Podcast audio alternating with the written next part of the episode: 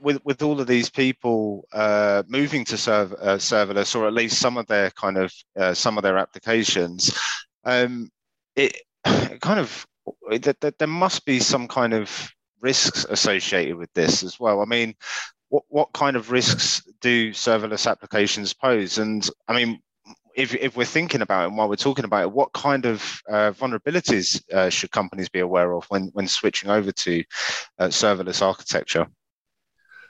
Yeah. So remember, when you move to serverless, you're thinking about a, a different architecture a little bit, right? So there's there's not a, as much of a perimeter. Really, there's not a perimeter. uh, instead, folks are going to be able to directly access your serverless functions, and there's some uh, functions that you're going to want to set policy on so they they are publicly exposed other functions are going to be internal. You don't want external folks accessing them directly.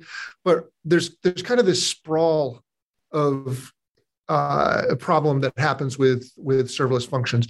You can start making a whole bunch of them and then lose the lose the plot on who's supposed to be accessing whom. So hmm. uh, it's important to to think about you know this this new model. In terms of like what vulnerabilities uh, there's the first kind we talked about which is just you know you don't have your access uh, permissions set up correctly so that you're exposing things you shouldn't and you've over permission things that you shouldn't. That's kind of one big category of vulnerabilities.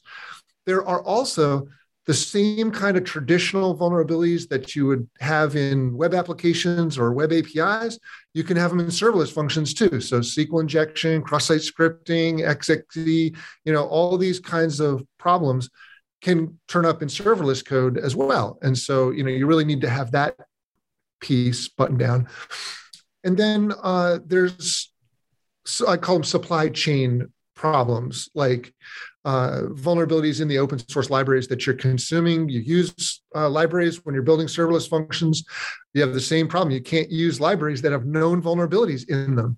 Seems obvious, but we see, you know, almost every application has libraries that have known vulnerabilities in them. Be like building a car with parts that you know are going to explode on the highway. Uh, you just you, you have to get on, on top of that. So, kind of those three areas, like traditional vulnerabilities, libraries, and then IAM permissions, uh, kind of the three big areas that you got to focus on. I got it. I got it. Yeah. Um, just going back to when you talked about the kind of sprawl of uh, serverless functions as, as well. I mean, yeah. do you have a kind of a recommended approach on on how organizations should handle that? that that's quite interesting. Yeah. Um, so I, I think it's it's going to break your traditional asset management functions if you try to do it you know manage those the same way that you used to manage like you know physical boxes in a data center.